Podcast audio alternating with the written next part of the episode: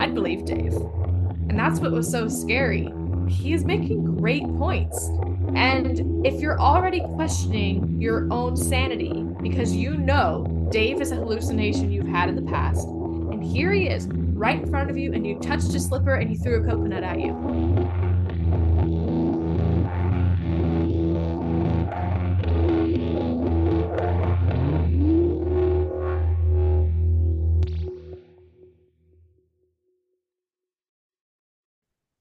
Nice glasses, Lauren. Shut up. I, I'm just trying to get used to them. Honestly, did you get that TikTok I sent you? Yeah. That was my exact reaction to this entire situation. And it's funny because my friend at work, she just got glasses too. And she's the person who like inspired me to finally make the appointment. And she said when she put hers on that she was like, oh my gosh, it's such a big difference. I did not have that experience. I put them on and I was like, 150 bucks for what? You know, you just, didn't have to get them. I know, but I do have some things like my eyes hurt at the end of the day. So I'm going to trust science and wear them when I'm supposed to wear them. But all it does is make stuff a little bit bigger. That's mm-hmm. it. It doesn't crisp anything up for me. It just makes what I'm reading like a little bit bigger. And I feel like I don't need that. You okay. sound you sound like you're complaining. Okay, how do I word this? You are fortunate enough to only kind of need glasses. Like if you decided not to wear them, if you lost them, I don't really think it would be that big a deal for you. I am blind without my glasses.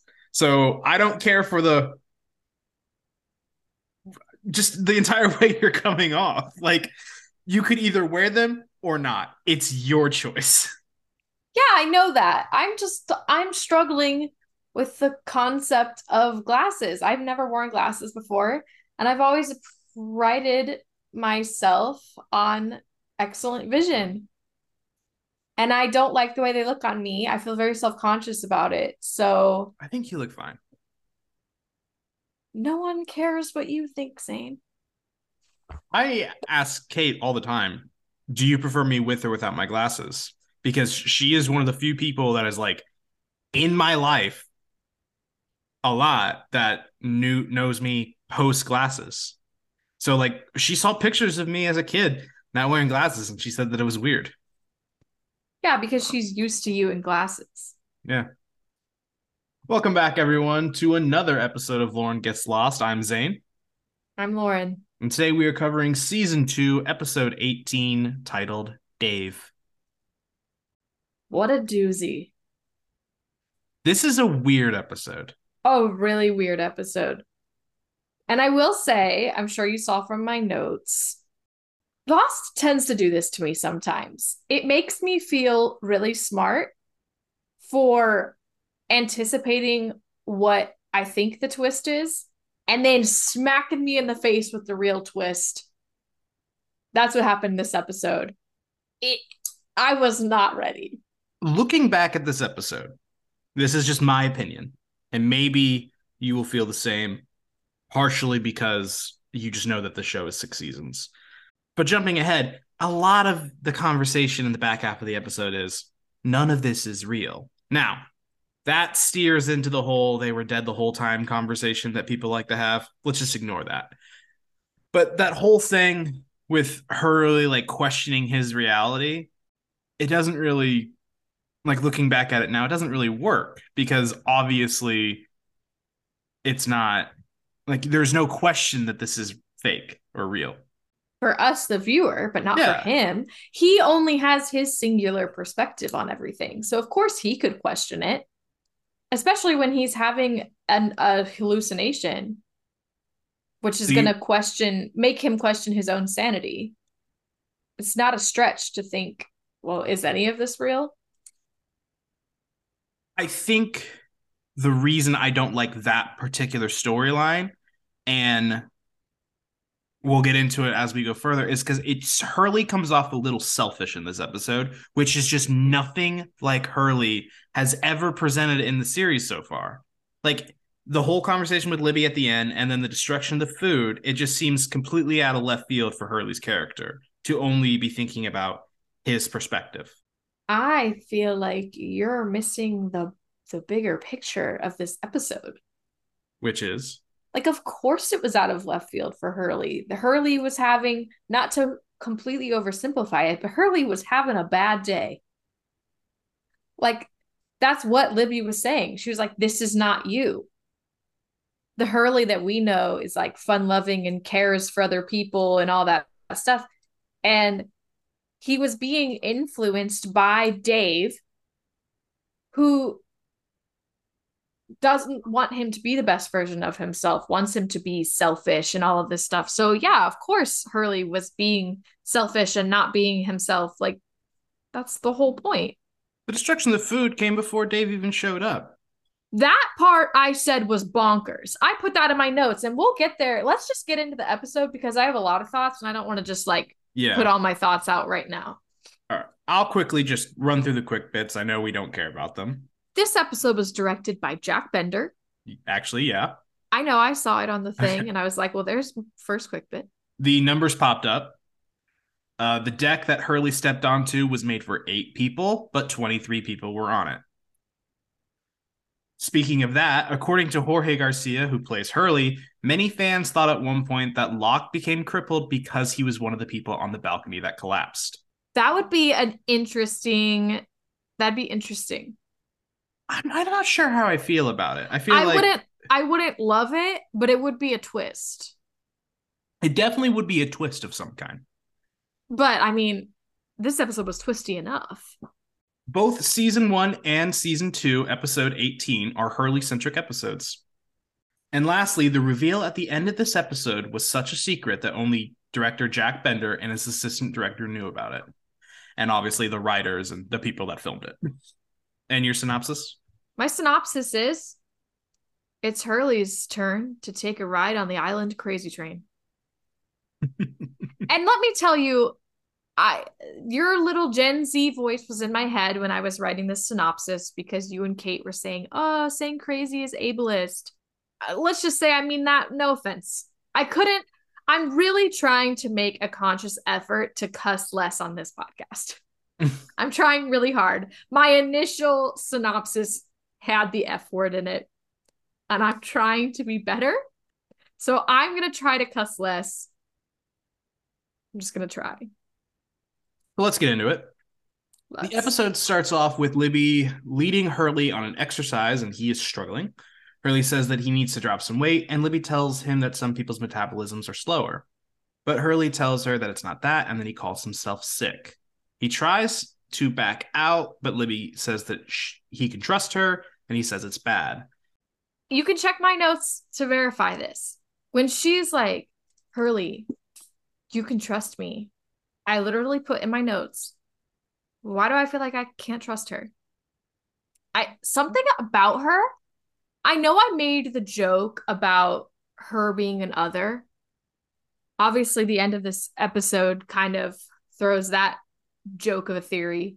For those of you who don't listen to flashbacks, Lauren at one point jokingly theorized that there was a third other infiltrator after Ethan and Goodwin. And she was like, it could be someone that we don't know the backstory of, like one of the tailies. And I was like, well, the only one we don't know is Libby. And you were like, yeah, I guess that makes sense. Well, I, I said Libby because when I literally thought that, I was like, if I had to guess someone, it'd be Libby. She gives me bad vibes. She always has. And there is no reason, I can't put my finger on it. But when she's like, you can trust me, I was like, can he though? Because I don't trust you. And I don't know why. And I don't know if the end of the episode means that I can't trust her. I'm not saying that. But clearly there's more to her story that she's not telling him. I don't trust her. I'm just going to say it. In your defense on the whole I don't trust Libby thing, thinking about Ethan and thinking about Goodwin, both of them were nothing but helpful until the turning point. And Libby has been nothing but helpful. Exactly. She's too helpful. So we go to the food stash, and Hurley explains that he was losing weight when they first crashed on the island, but then they found the hatch and all the food. He says that he tried to give it all away, but he kept some for himself. And then he says that he wished he could get rid of it, and Libby just tells him to. And then they just destroy all of it in like a little montage. I hated it. I honestly I hated it so much. This is one of like the most talked about like what the fuck moments um, amongst Lost fans. Like it doesn't make any sense. It is established there's still food in the hatch for people like on shift. Could have just taken it there. Could have just brought it to the to the beach. I don't understand why they destroyed it. Now, food has never really been a problem on this show. It seems like anytime food's a problem, it just gets quickly resolved. But just from a logical standpoint, this was really weird. Yeah, and not to mention, okay, I, truly do feel like Hurley is in people's good graces enough that he could have taken this to lo- uh to Jack and been like, I made a mistake, but I feel really bad about it here. I want to put this back in the hatch. Or he could have snuck it in slowly. Like so many different options. I destroying it, that's so wasteful. Bigger picture here, people. Like you were all stranded on an island for who knows how long.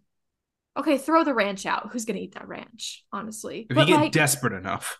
But there was so much there. And I understand that it's all basically negated by the next scene, but it's just they, they didn't it. know about that is the thing. Yeah, that's, that's why it's so fucked up. And I'm I'm just like, Libby, you're supposed to be well, I guess not. I was gonna say logical. Well, well, okay, but at this point in time, we think she's a therapist. I right. understand you're having him have a breakthrough, but let's think about the bigger picture here, where we're all stranded on an island. Yeah, you know what I was saying earlier about Hurley coming off as selfish this is mainly what I was talking about. It just felt so not within the scope of his character. Like the rest of it, I get it was like he was kind of having a breakdown, but like this was just strange. The thing is, I, I get that, but if you think about it, he was either going to hide all that food and eat it for himself or destroy it. In both of those scenarios, he's the only one that gets the food. Nobody else gets the food. The person that I'm more questioning here is Libby. You know, she steps in and she could have had a different outcome. Instead, she was like, yeah, let's destroy all this food. What? Don't really understand how we got to this point with the food, like before the pallet arrives, because the whole thing and everybody hates Hugo was there's not enough food to ration because there's only enough for one person for however many days, and there's 40 of us. But it's established there's food in the hatch and Hurley has a pretty decent sized stash. What happened there? I've questioned that when they mentioned the food in the hatch because I was like, uh, I thought we divvied up all the food and ate it. I thought there wasn't that much food. So clearly there's that's just I think kind of a continuity error. I mean, I, I guess it would make sense that at that point Locke's, you know, rotation of the hatch was established. So they probably just been like, all right, we're to leave enough food in here for X amount of days for the hatch people and then div- like give out the rest. But still, I don't really know. But after the montage, Libby asks how Hurley feels, and he says that he feels free. And then they have like a big hug, and she kind of like caresses his hair, and it seems like a kiss is about to happen, but Sun and Jin interrupt the moment. Basically, all the survivors have surrounded the food pallet, and it's just chaos as everyone's just taking their food. Libby asks where it came from, and Charlie talks about the lockdown at the hatch and speculates that it was because of this delivery. Where do you land on that? I, I don't think that the two are related. I guess they could be, but it wasn't my thought process. I thought what was interesting about this is you kind of repeatedly bring up should we be giving this information to the rest of the group? And this is one of those cases where they did. They went ahead and told everyone and like later, they're like, "Oh, Jack's over announcing to everybody about Henry slash not Henry." So, well, at that point, Kate knew, so everyone's gonna know. I don't know if that's true. Maybe not specifically Kate, but enough people knew that word was gonna get out. Also, at that point, Locke was hurt, and I think questions were gonna start getting asked. Yeah. Charlie asks if anyone saw a plane, and Sawyer jokes that he saw it and decided not to say anything. Then some extras start fighting over the food, and Sawyer calls for order. Charlie says someone more trustworthy should be in charge, and Sawyer calls him a baby napper. I liked that line. That was funny. I also think it's interesting that Charlie's like calling Sawyer out for being untrustworthy when he was literally in cahoots with him on yeah, this that- whole gun that's thing. what I was gonna say. It's like, dude, you were part of it. Also, baby napper. That was pretty good. Charlie suggests that Hurley should do it, who immediately says no. Libby says that no one should be in charge and people can just focus on taking what they need. And Sawyer sarcastically says that that is a great idea. Then Hurley sees a bald man in a bathrobe while everyone is trying to figure out trading for food, and the man disappears. Hurley walks around looking for the man and he appears again at the tree line. Hurley chases after him and trips, but finds a slipper laying in the jungle and is spooked. We later learn that this is Dave. What was your first thoughts on the sudden appearance of Dave? Well, I mean, to me, it was basically just like, oh, it's Hurley's turn. Like, Jack chased his ghost daddy. Kate had the horse, even though we later see that the horse was real, but she was like questioning what she was seeing. I feel like other people have seen things. I don't really remember. Well, It's Shannon the- saw the- Walt. The boar, I guess you could put with the category of the horse, Correct. and then Locke in his dream. Yeah. So I thought it was another thing like that. What took a step up was the tangible slipper. It made the hallucination, because it is a hallucination, just made it more real Instead of just like, oh, it's a playing tricks on on my eyes, he's like literally thinks he's holding a slipper. So we just see that this is a a much more solid hallucination, I guess. Later, Libby finds Hurley playing with the slipper and asks what he was looking for earlier. Hurley says no one. Libby tries again, but Hurley says he doesn't want to talk about it. And then Libby says it's weird that more food fell from the sky after he destroyed his stash. And then she says that she is proud of him for not freaking out. So obviously, the stash arrived the previous night, but do you think there is any coincidence or fate to the fact that Hurley destroyed his stash right before? No, I literally just think it's a coincidence. In the first flashback, Hurley's psychiatrist We can say, sure. I mean, we later see him like making mm-hmm. sure he takes his medication, which doesn't necessarily mean he's a psychiatrist, but typically, from what I understand, a psychiatrist is really only dealing with the medication, and that would probably be more of a therapist or a psychologist who's doing the actual like talk therapy and everything like that. Dr. Brooks. Hurley and Dr. Brooks at Santa Rosa Hospital are having a conversation, and Dr. Brooks asks about Hurley's diet, saying that it will get easier.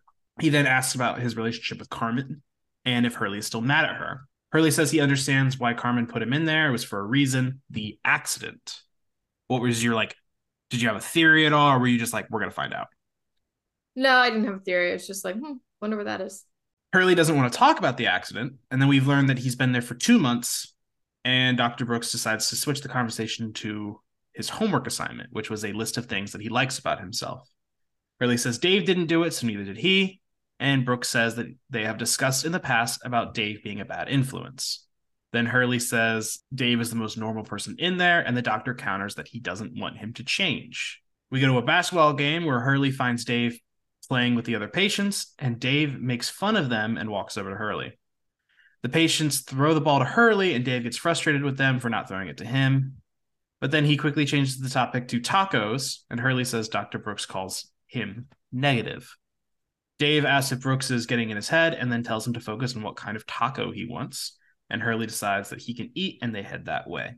already in the therapy scene when Dr. Brooks is like, Dave doesn't want you to change. I was like, Dave is not real. Called it from the very beginning. Like, I've seen The Sixth Sense. I know when someone's not real. The basketball scene just confirmed it for me. Check my notes. I put it in there like three times. It's like, this is obvious. But this, once again, is one of those things that I have issues with where I'm like, am I the smartest person alive or is it supposed to be that obvious? That's my question. I don't know. But this is the example that I was talking about of the show putting me into this like false sense of arrogance almost. I was like, this twist is so obvious. And then I and then I stopped thinking and bam. The Libby thing. I recently cut together a TikTok of you making predictions that you got like absolutely right, like seasons in advance.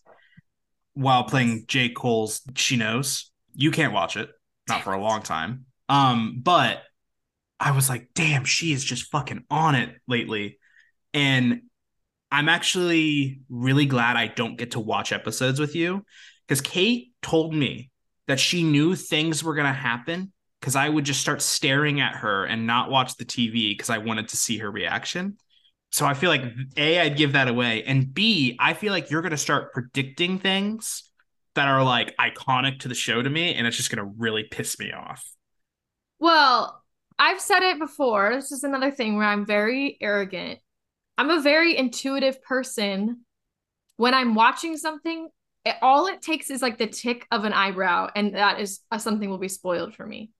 Yeah, if you were staring at me during something, I would immediately be like, well, duh, obviously this is important, and obviously something's about to happen. Like, I don't know if you've heard, but I'm watching Naruto, and still, it's been months. I shit you not, Shippuden has 500 episodes. We watch it every single day and we skip the fillers and we're still watching it. We're we're pretty far into it. I'd say we're at around like 3. What? I, I don't watch anime. What the fuck is a filler? So basically, the show was going, but then when they would get to the end of where the manga was at the time, they would make filler episodes until the manga until they would create more. And also, I've heard manga and manga. Guys, sorry, I'm stupid. Don't let the glasses fool you. I am dumb. So I don't know which one's right. But so they would make filler episodes until they would make more of the story in with the manga. And then they would start to continue the story. So there's basically just like episodes that don't progress the plot because they wanted to keep making episodes. Does that make sense? I've heard of filler episodes, but I didn't realize that they just straight up have storylines that are filler for yeah. like weeks on end. I don't know how long because Andrew like literally will just be like he has a chart because he's seen it before. He has a okay. chart that says, okay, you can skip these episodes, and he'll just click, click, click. But I close my eyes so I can't see anything on the thumbnails. So he just goes through. So I don't know. Sometimes it skips like a lot. Sometimes it's just a couple. But like for instance, we were watching the original series of Naruto, and all of a sudden we get to this part where they're looking for Sasuke and there's this whole thing. I know you don't know, but some people watch Naruto. It's a very popular show, so I'm going to be specific. There's like this whole thing about how they're trying to find this bug that can track someone's scent and it's really hard to get and you can always only get this bug on one day. And there's like this whole thing on the bug and in the end what they do is when you capture the bug, it has to smell that person's scent and then it'll go find them, but you only get one chance. And right when the bug is supposed to smell Sasuke's clothing, Naruto farts, and that's what the bug smells. Mm. And I was like, what the hell was the point of that whole thing? And turns out it was just filler. So we we didn't realize, and so then we skipped ahead. So why I just got off on such a tangent. Anyway, the whole point of that was that I always know when something is important is going to happen because Andrew will be like, "Put your phone down," or like, "Are you paying attention?" I'm like, okay, well, thanks. Now I know that, you know, something is about to happen. Okay, so I I can understand your frustration with that, but when I showed Kate Lost, there were times where she would be on her phone when like something was like really important is going to happen. And like you you know how it is. You watch Game of Thrones. This it's not a show that you can just like passively watch. And I argue that Lost is one of those shows. So it gets frustrating especially with me and like my obsession. I'm just like, put your fucking phone away. Well, trust me. Now I'm not allowed to have my phone during Naruto. And I say that people look, I hate when girls are like, my boyfriend doesn't let me. That's not what I mean. It's an agreed upon thing. I have to like throw my phone across the room because I have missed like full plot points because I sit on my phone and play games instead of watching the show. I don't know if that surprises anybody that listens to this podcast, considering what I've yelled at you about. I know. But uh yeah, I know. It's bad. In the hatch, Jack checks on Locke's leg, and he cannot determine if it's broken, but when he squeezes it, Locke jerks in pain and Jack apologizes. Kate joins them and asks how Locke is doing, and Jack determines that it's a hairline fracture and he has to keep weight off of it for a few weeks. Jack offers a wheelchair, and Locke immediately says no. And then Kate offers crutches instead, which he accepts, and she goes to get them. Locke says Henry could have escaped. We're just going to keep calling him Henry, by the way. Locke says Henry could have escaped, but he came back and then he asks why he did that. Jack says that he came back because he thought his story was going to check out. So last week we discussed this a little bit, and I just kind of want to get into it a little bit more. You think he's there to infiltrate. To what end? And the reason I ask this is because it's established that it seems like the others have the upper hand. If they wanted to just take all of them, they could. And they also said, just stay on your side of the island and we can coexist essentially. Why is Henry there? I, I wish I had some sort of insightful answer to this. I don't. I really don't know. But I will say that I love Henry as a character, whether his name is Henry or not. He's fun to watch. I don't know if I believe a word he says ever, but I like him.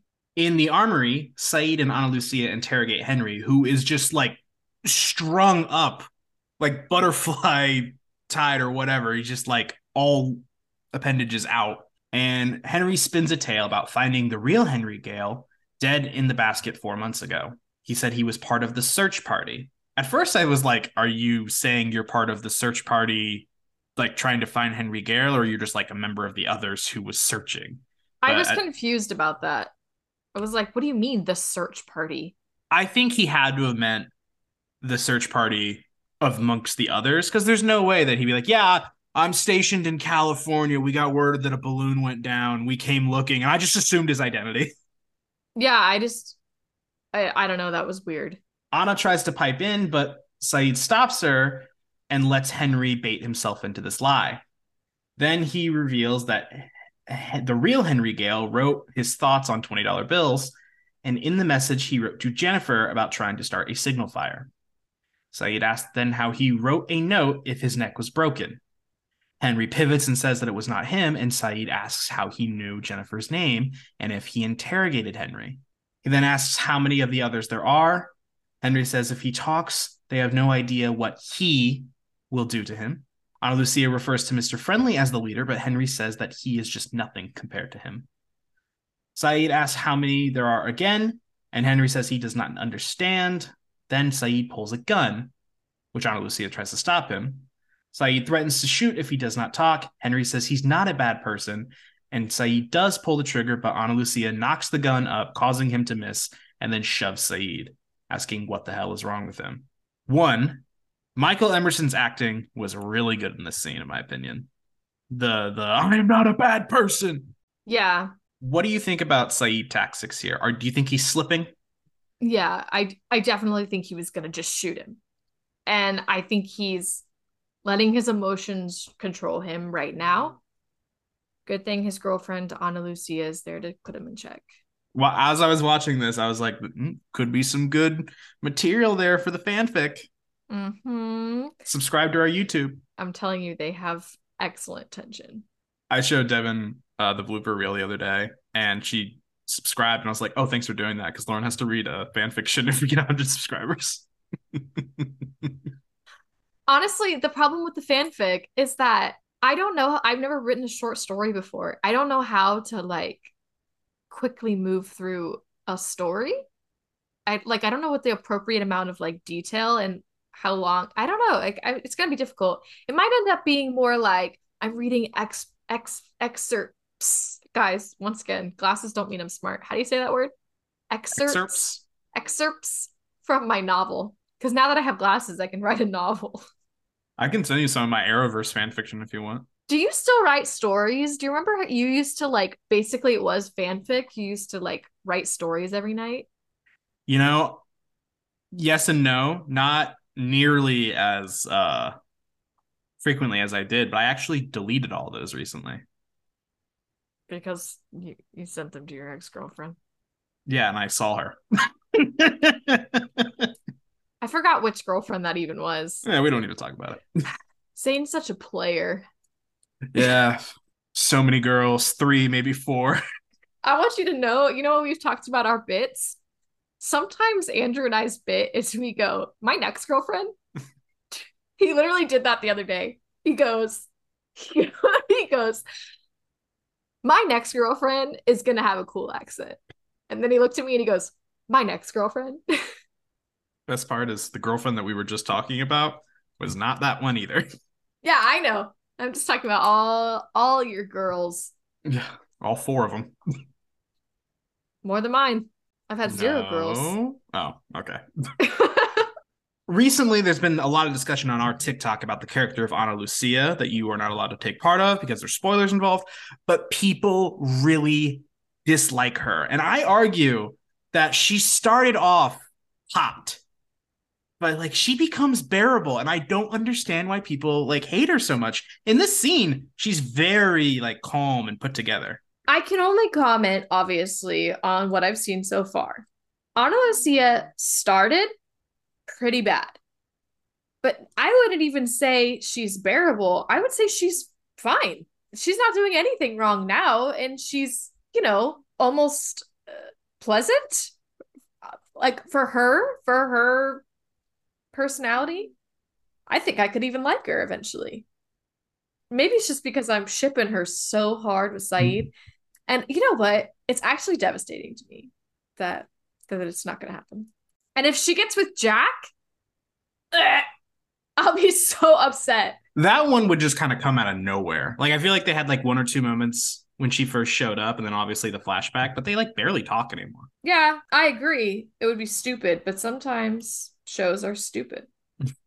Is there any part of you, whether it's small, that believes Henry with the I'm not a bad person? I believe that he thinks he's not a bad person. Like, I think that's a true statement for what it is. And what it is is like, he doesn't think he's a bad person. Now, do you mean that and like he's like an evil person who's just like, I don't give a fuck about anybody else. I know I'm the best, blah, blah, blah, blah. Or do you think he's a brainwashed other who thinks he's a good person, but he's like doing bad stuff? I don't necessarily have any evidence to say that he's doing bad stuff. I think the others are doing bad stuff. And I don't know what they're doing, but you know, like stealing children and and and almost killing Claire, that's bad stuff. And by association, because he's, you know, involved in that, that's not great. But I don't necessarily think that he's a bad person. Could yeah. you see a Henry redemption arc? Well, the only thing he has to redeem right now is that he lied. I could see liking him. I don't really know I still don't really know what his full purpose in the show will be, but I could see being a fan of him. Charlie drags a pallet over to Eko's workstation, and Eko thanks him and asks if he wants to help.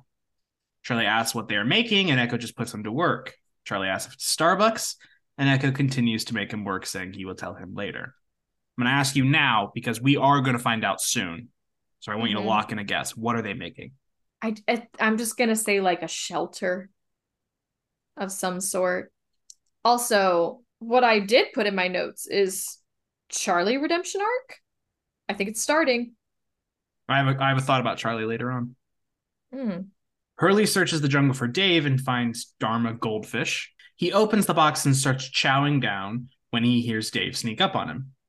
He says that Dave isn't there, so Dave throws a coconut at him, which hits him. Then Dave takes off running and Hurley chases after him.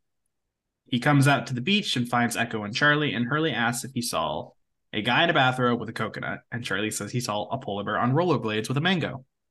And Eko says he did not see anything, and Hurley agrees and walk away. Here's my note about Charlie. I thought that was hilarious. And like we've talked about him like kind of speaking condescendingly to Hurley in like the past, but given the context, what Hurley said was fucking ridiculous. So it deserves a ridiculous response. And I thought it was funny. And I'm proud to say Charlie did not bother me in this episode. Look, I'm just going to put it on record. I think this is his redemption arc. And I think from here on, I'm not going to, I'm not going to talk shit about Charlie. Lock it in, folks. Lock it in. We just released bloopers part one, where every time they weren't really bloopers, but anytime we said something positive about Charlie, I just put, we do not stand by this. And if you want to see that, you can head on over to our YouTube, Lauren Gets Lost. Make sure you subscribe. Or don't. Please do. We get a flashback where Hurley and Lenny are playing Connect 4. Dave teases Lenny about the numbers.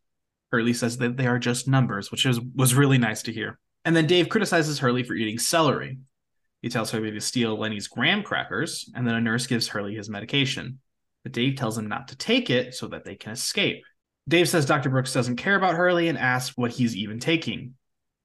Clonazepam. Got it in one. Dr. Brooks asks if anything is wrong with the medication, and Hurley says he was just talking to Dave.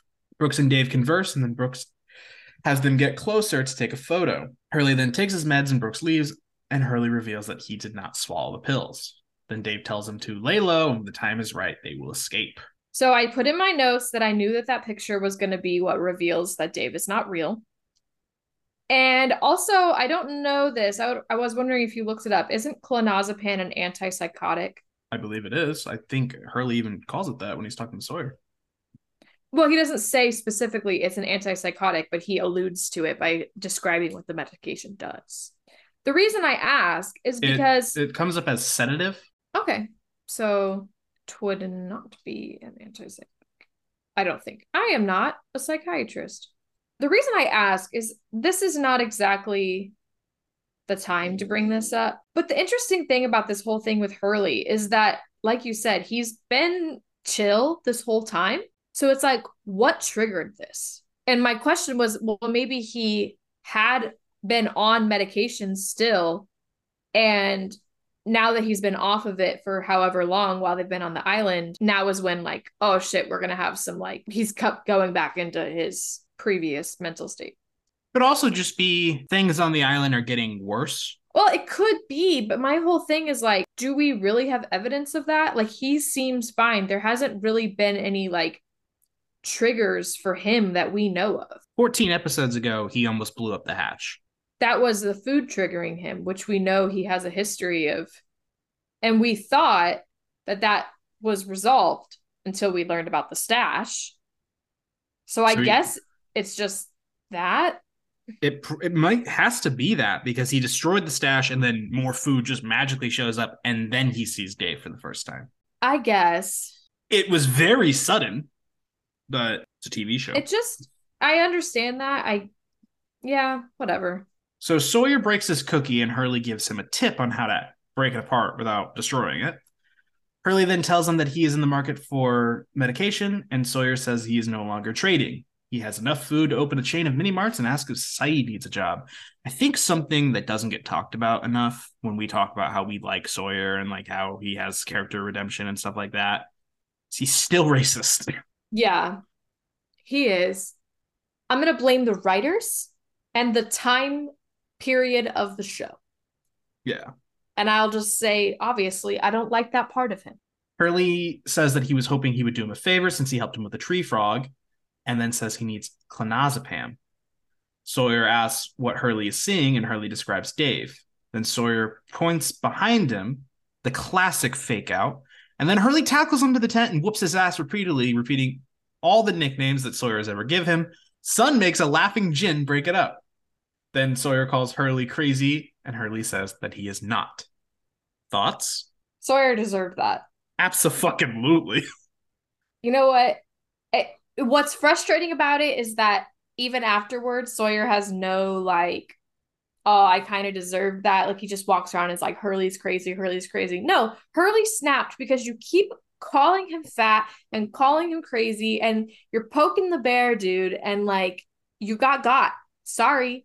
Watching Sun and Jin laugh at it was hilarious. Sun was laughing too. She was trying to act like she wasn't, but she was. And this was a really difficult episode, but Jin is gonna get hottie of the week because that's it was a, it wasn't a lot to go off of, and yeah, that's that's who it is.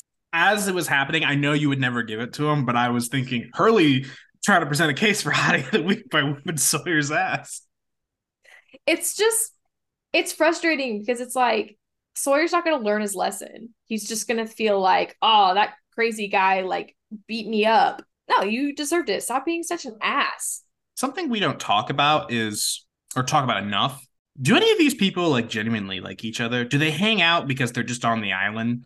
Like if they were to be rescued tomorrow, how often do you think they'd actually speak to each other? Mm, I feel like there's probably different levels of it. Some of them genuinely like each other, and some of them it's just like proximity. In my brain, I just pictured like a little scene where like Jack's walking down the street and bumps into someone. He's like, "Hey, oh my god, how you doing?" And the guy's like, "You still don't know my name." And he's like, "No, it's Scott." so Kate and Sawyer discuss Hurley kicking his ass as Sawyer rebuilds his tent, and Kate asks why Hurley, of all people, would whoop on him like that. Uh, like we said, Sawyer says that he's crazy.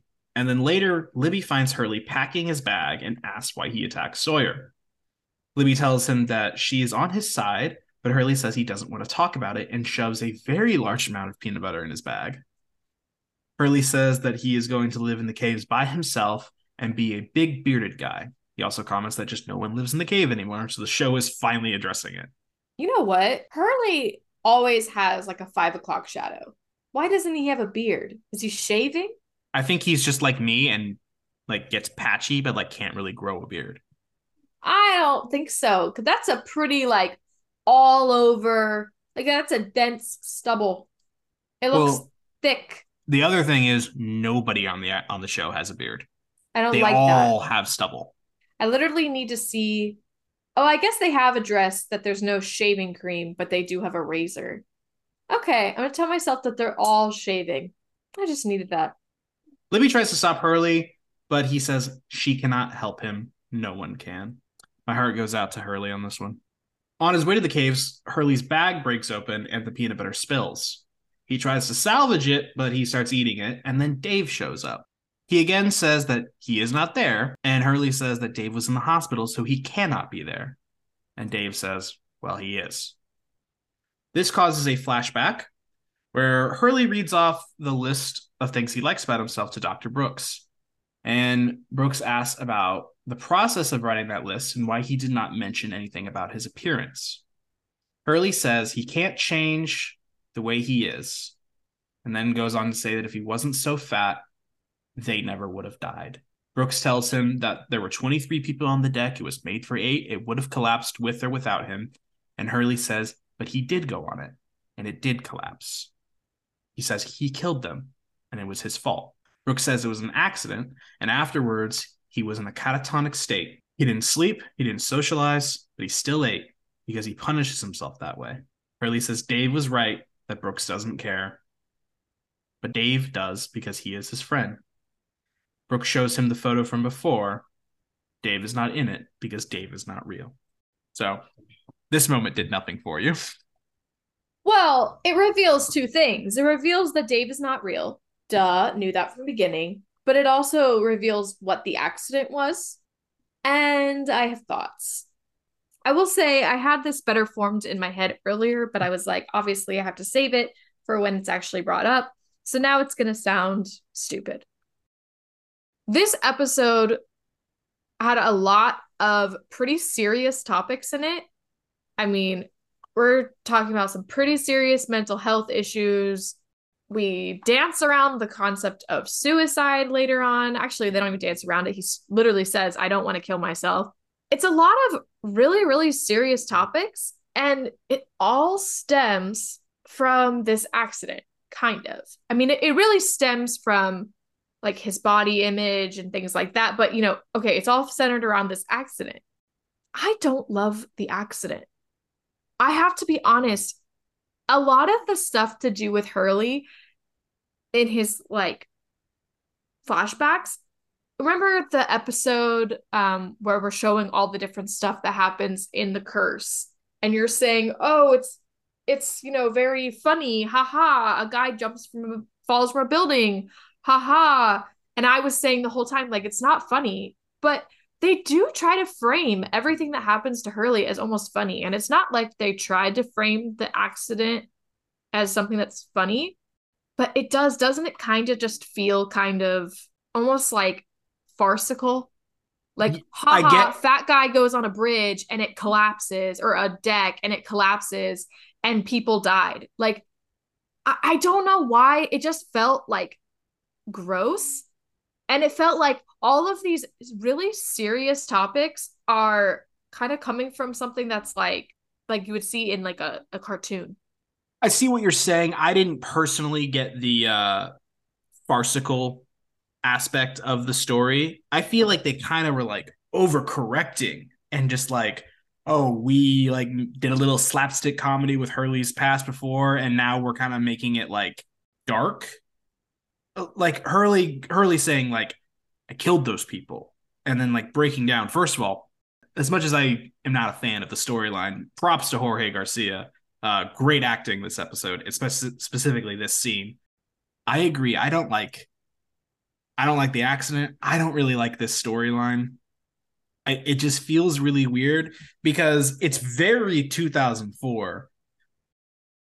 Health is a very complicated issue. And I say this as a big person. What is healthy for each individual is different. And they kept saying, like, you don't want me to be fat. You don't want me to change. I think the goal is to be healthy. And yes, what Hurley was doing was not healthy. But I never liked the aspect of this episode basically saying, like, oh, if you lose a bunch of weight, you'll be better.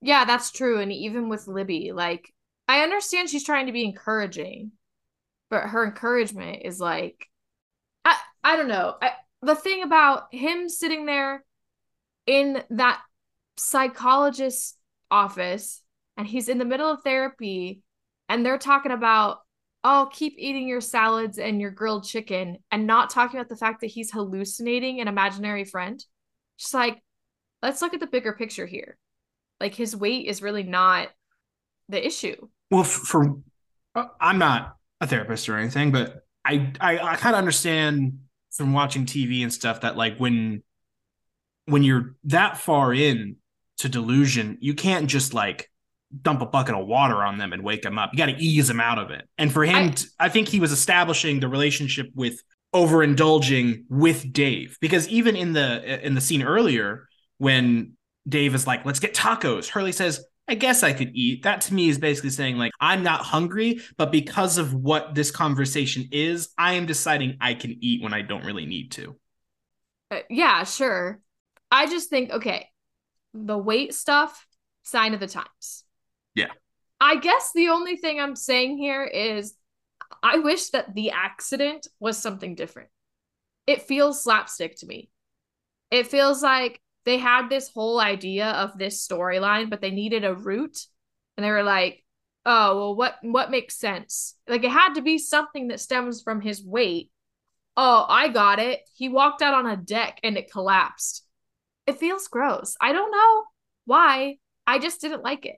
It's like a it's a really heavy episode. And unlike you, I actually like the storyline of him questioning if it's real because when we get there, I have thoughts. I actually like that storyline. I just don't like.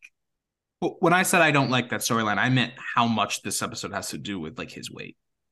Oh, okay, yeah. I I understand why that's the stem of it. I don't like because really what they're touching on is body image issues, which is a, something that comes up a lot. People talk about that a lot more. I just think whatever. There was no good way to do it. It doesn't matter. Yeah. I, like we're we're talking about like what the accident should be, and I don't really know how you could make an accident about, that is caused by his weight not feel that way. I agree. I almost I almost feel like there didn't need to be an accident. This could just be something where oh, he's always been bullied for his weight or something like that. I don't really know. I understand that there had to be something because they're like, oh, after the accident, catatonic state, and that's what ends up getting him, you know, admitted to this hospital. But I don't know. It's 2004. What are you going to do? Yeah. Hurley is woken up by Dave, and Hurley says that Dave is a hallucination. So Dave slaps him. Hurley tells him about the photo, and Dave tells him that it was obviously Photoshop. He tells Hurley to stop talking crazy and it's time to go. So Hurley gets out of bed and follows him down the hall. Dave tells him to grab some lasagna for the road, and somehow Hurley, in the version of Dave, has mapped out the patrol and knows when the guard change is going to happen. They go to the Grec room and find a window, and Dave asks if he swiped Brooks' keys, which he did. Hurley then opens the window, and Dave says it smells like cheeseburgers, which taste better than freedom. Dave climbs out, and Hurley tells him that he can't leave because Dave isn't real. Dave asks if he took his pills, and Hurley says that Dave doesn't want him to get better. Dave says that he doesn't need to change because he's great. Hurley says that he isn't, and Dave just wants him to stay fat, and he wouldn't care if he ate himself to death. Dave tells him he needs to go now or he will never get out, and Hurley says bye and closes the window on him. Which is such a nice moment if it's real. Yeah, but it is real. I know. That's just me like alluding to what's gonna happen next. Oh. I I get it. On the island, Hurley tries to get Dave to disappear by closing his eyes, but Dave is still there. He asks for his slipper back and then asks if he remembered the night that he closed the window on him and what happened after that. Hurley says that he had a breakthrough. He got better, he got out, he got his job back, and got better again. Dave tells him that none of that was real and he is still at Santa Rosa. Hurley doesn't believe him, and Dave says that everything is just a figment of his imagination. Hurley says he won the lottery, and Dave asks what numbers he used. Lenny's numbers. What a coincidence. He asks if he's seen them anywhere else, like the hatch with the button, the code of which is the numbers. Hurley says again that he changed, but Dave says he's been on an island for two months and hasn't lost 10 pounds. Hurley says that Libby says it won't happen overnight, and Dave says Libby is super hot and likes Hurley, so she can't possibly be real. And then Dave tells Hurley to follow him. Another thing it could be that we, we talked about earlier about what caused this, it could be the fact that he's getting closer to Libby that might have triggered it a little bit. Yeah, I did think I did consider that. So what was your like reaction to Dave like explaining how none of this is real? Here's my reaction. Dave is convincing as hell. Even though I fully knew that this is all real and that Dave is wrong, I was like, he's making some great points. Like, if I'm Hurley, I'd believe Dave. And that's what was so scary. I'm like, he's making great points. And if you're already questioning your own sanity because you know Dave is a hallucination you've had in the past, and here he is right in front of you, and you touched his slipper and he threw a coconut at you. And he's telling you that none of this is real. I don't know. That's that's difficult. They don't talk about it, but it would kind of explain why every time Hurley says, I know these numbers, nobody cares. Yeah, I mean the numbers thing I think is what's most convincing about it. Like what are the odds? And the fact that he's like oh, in your in your fantasy where, you know, you won the lottery, like oh, okay, with those numbers, the same numbers that are on this island and are going to save the world and all this stuff like yeah, it is crazy. It it is crazy. Dave tells Hurley again that all this is fake and that he is the part of Hurley's subconscious that wants him to wake up. He leads him to a cliff, telling him it's the big finale. Hurley tells him that he doesn't want to kill himself, and Dave says that it will bring him back to life. Jumping would say that he doesn't believe it and would make him wake up. Hurley asks if he jumps, he will wake up, and Dave tells him to come find him when he does, and he says, I'll see you in another life. And then backward falls off the cliff. And for some reason in this moment, I'm like, Dave is like reminding me of like the the literal embodiment of death and like how he's always like wearing like the black robe and everything. He's literally not wearing a black robe. I know, but like black. he's wearing a bathrobe, but I'm like, it kind of would have been funny if he like was wearing a black robe. Oh. No, I don't get that. Um I was just stressed here. I was like, obviously somebody's gonna pop out and stop him because we're not about to have someone jump off a cliff. But I was stressed.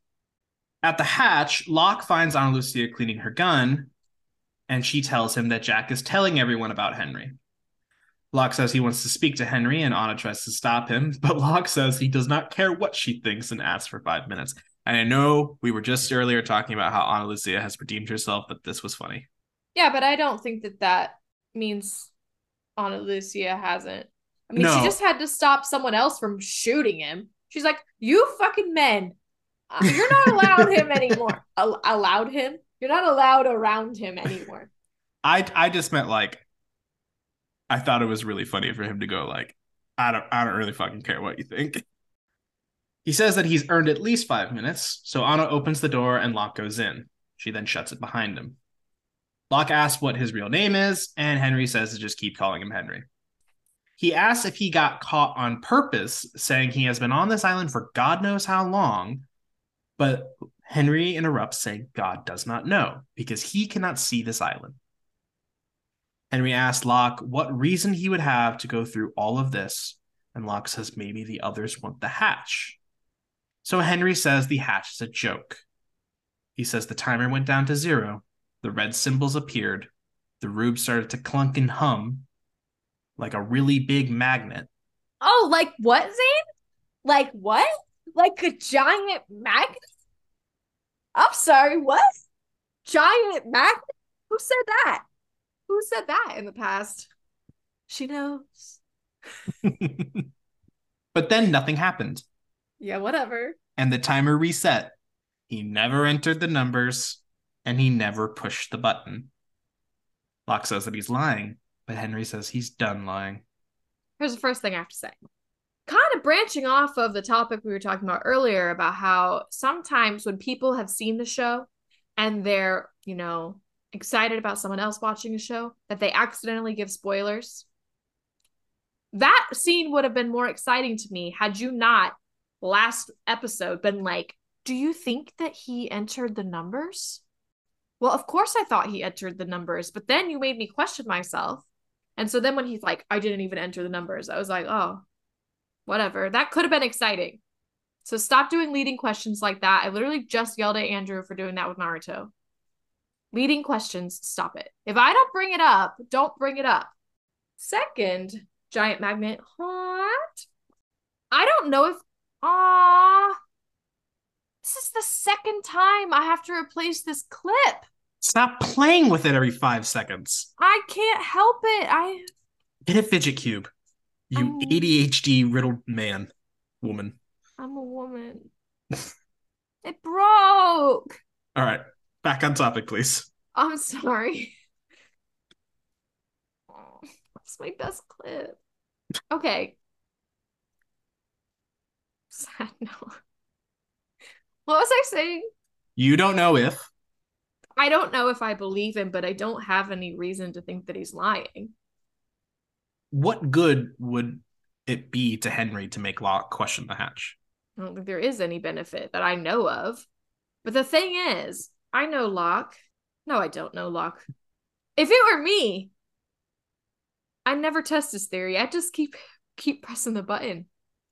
Okay, so going off that, it's time to ask that question again. Do you think the button is real? I don't know. Is that mm. what I hmm. should put, or are you gonna say? Oh, I don't know. It's like okay. I feel like I believe Henry. Like something about him is like telling me that he's not lying. Was it the part where he said, "I'm done lying"? No, that could be a lie. I want to trust Henry. I want to trust Henry. I don't know why though. It's not even his name. More on that later. Libby finds Hurley standing on the cliff screaming for Dave and asks who that is. Hurley asks how Libby found him, and she says that Jin saw him. Hurley tries to disprove her by saying Jin doesn't speak English, but Libby says some translated. I love it when Hurley tries to like figure something out. Like that actually is funny. Like they've they've joked about Hurley's intelligence in the past, but like when he's just like, aha!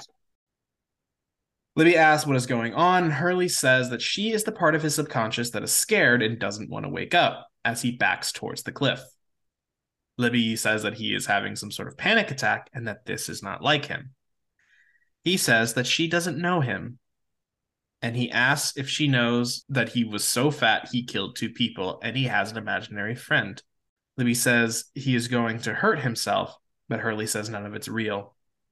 Libby asks why, and Hurley says no girl like her would like him. He asks if she remembers when he said he knew her. Maybe it was because he made her up. Before we get to the reveal, did you have any thoughts on why he recognized her? No. I did have a split second where I was like, was she on the bridge? Deck. That, why do I keep saying bridge? I think it's because when I think about something collapsing, I think about a bridge. Okay, was she on the deck? Libby walks up to him and asks him about the male from the tail section of the plane with the broken leg. Hurley says he doesn't know, and Libby tells him because it happened to her.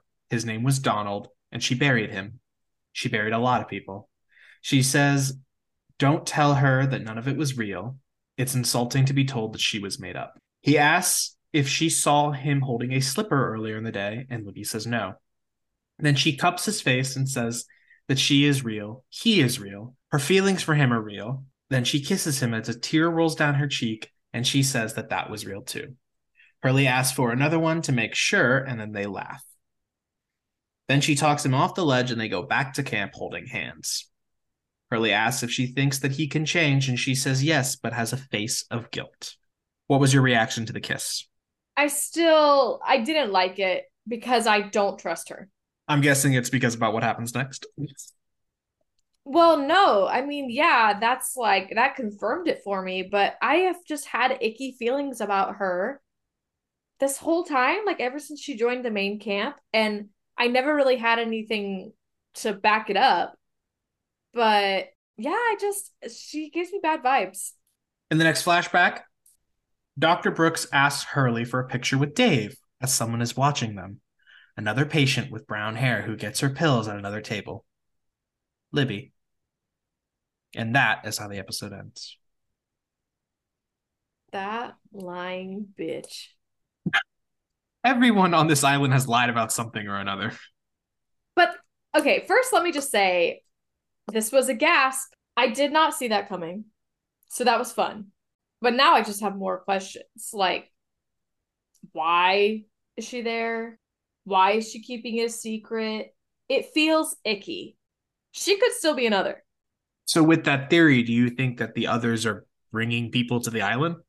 I don't know. I don't actually, I feel like I don't actually think she's another, but I'm just saying she could be. Like, I still don't know what Desmond is, if Desmond is truly just landed on this island or not, but he interacted with Jack prior to coming here and he wasn't on the plane.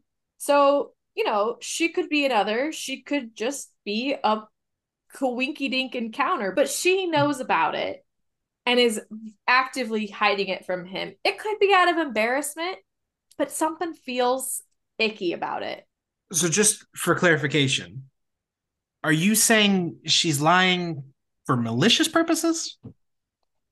It's probably not that. Like, it's probably they just want me to think it's malicious, but it's just that she's embarrassed or whatever. But it feels like they're framing it like something sinister is happening.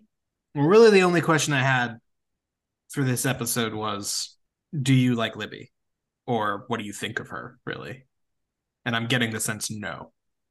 No, not a fan. Not a fan. But I do feel like you're glossing over a part. You acknowledged it, but we didn't really talk about it. Henry slash not Henry says, God doesn't know how long we've been on this island. God can't see this island, which I think is interesting. Why do you think that's interesting? Well, I have referred to the others as a cult in the past, and a cult, by definition, is based in religion. But it sounds like this is not based in religion. And I'm pretty sure in a previous episode, I said science cult. So now I'm locking it in science cult. What does a science cult do? They worship magnets. That's your theory, and you're sticking to it. Sticking to it like a magnet sticks to metal.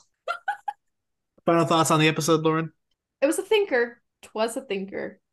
I am so confident that you will not get next week right that I will let you just keep guessing until you get it. Okay, well, hold on. Let me think. Let me have a moment with my thoughts. You're gonna psych me out. Like now I'm I would normally think about like, okay, who did we get? So but now I feel like I'm just gonna throw out like a whole a curveball guess.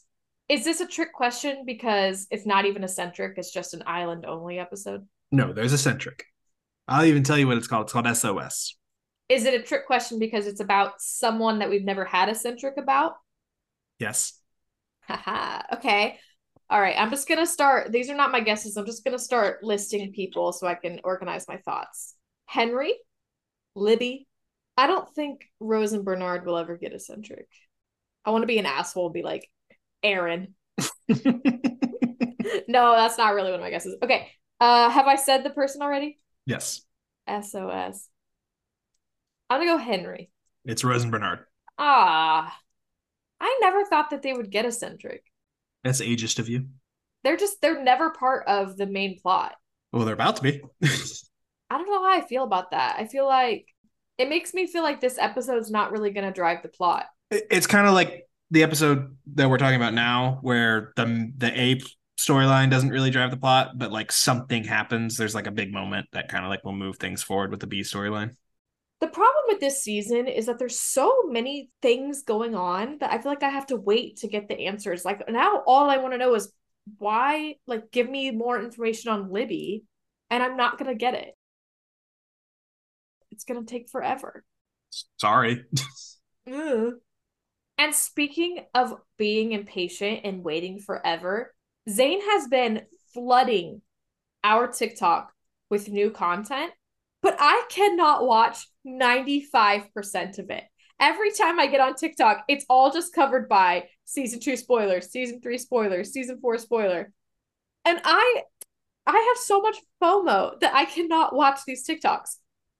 But you can, dear listener. So head on over to Lauren Gets Lost Pod on TikTok, Lauren Gets Lost Pod on Instagram, Lauren Gets Lost on Twitter, our Facebook page, not group, Lauren Gets Lost.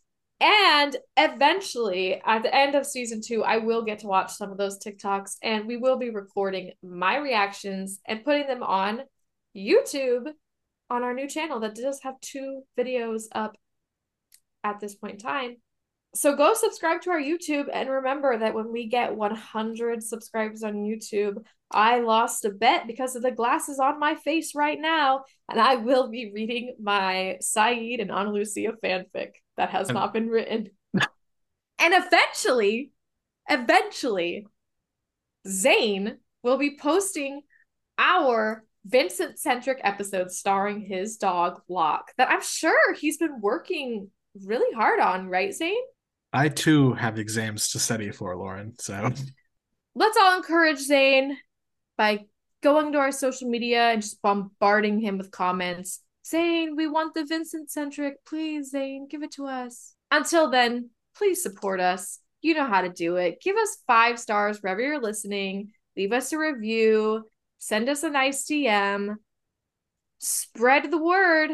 Share us with your friends, your family, your therapist, and join us next week for SOS. Thank you for listening to Lauren Gets Lost. This podcast is hosted by and edited by Zane Kohler, with co host Lauren Kohler, produced by Kate Wister, and our music is done by David Kohler. And remember, they were not dead the whole time.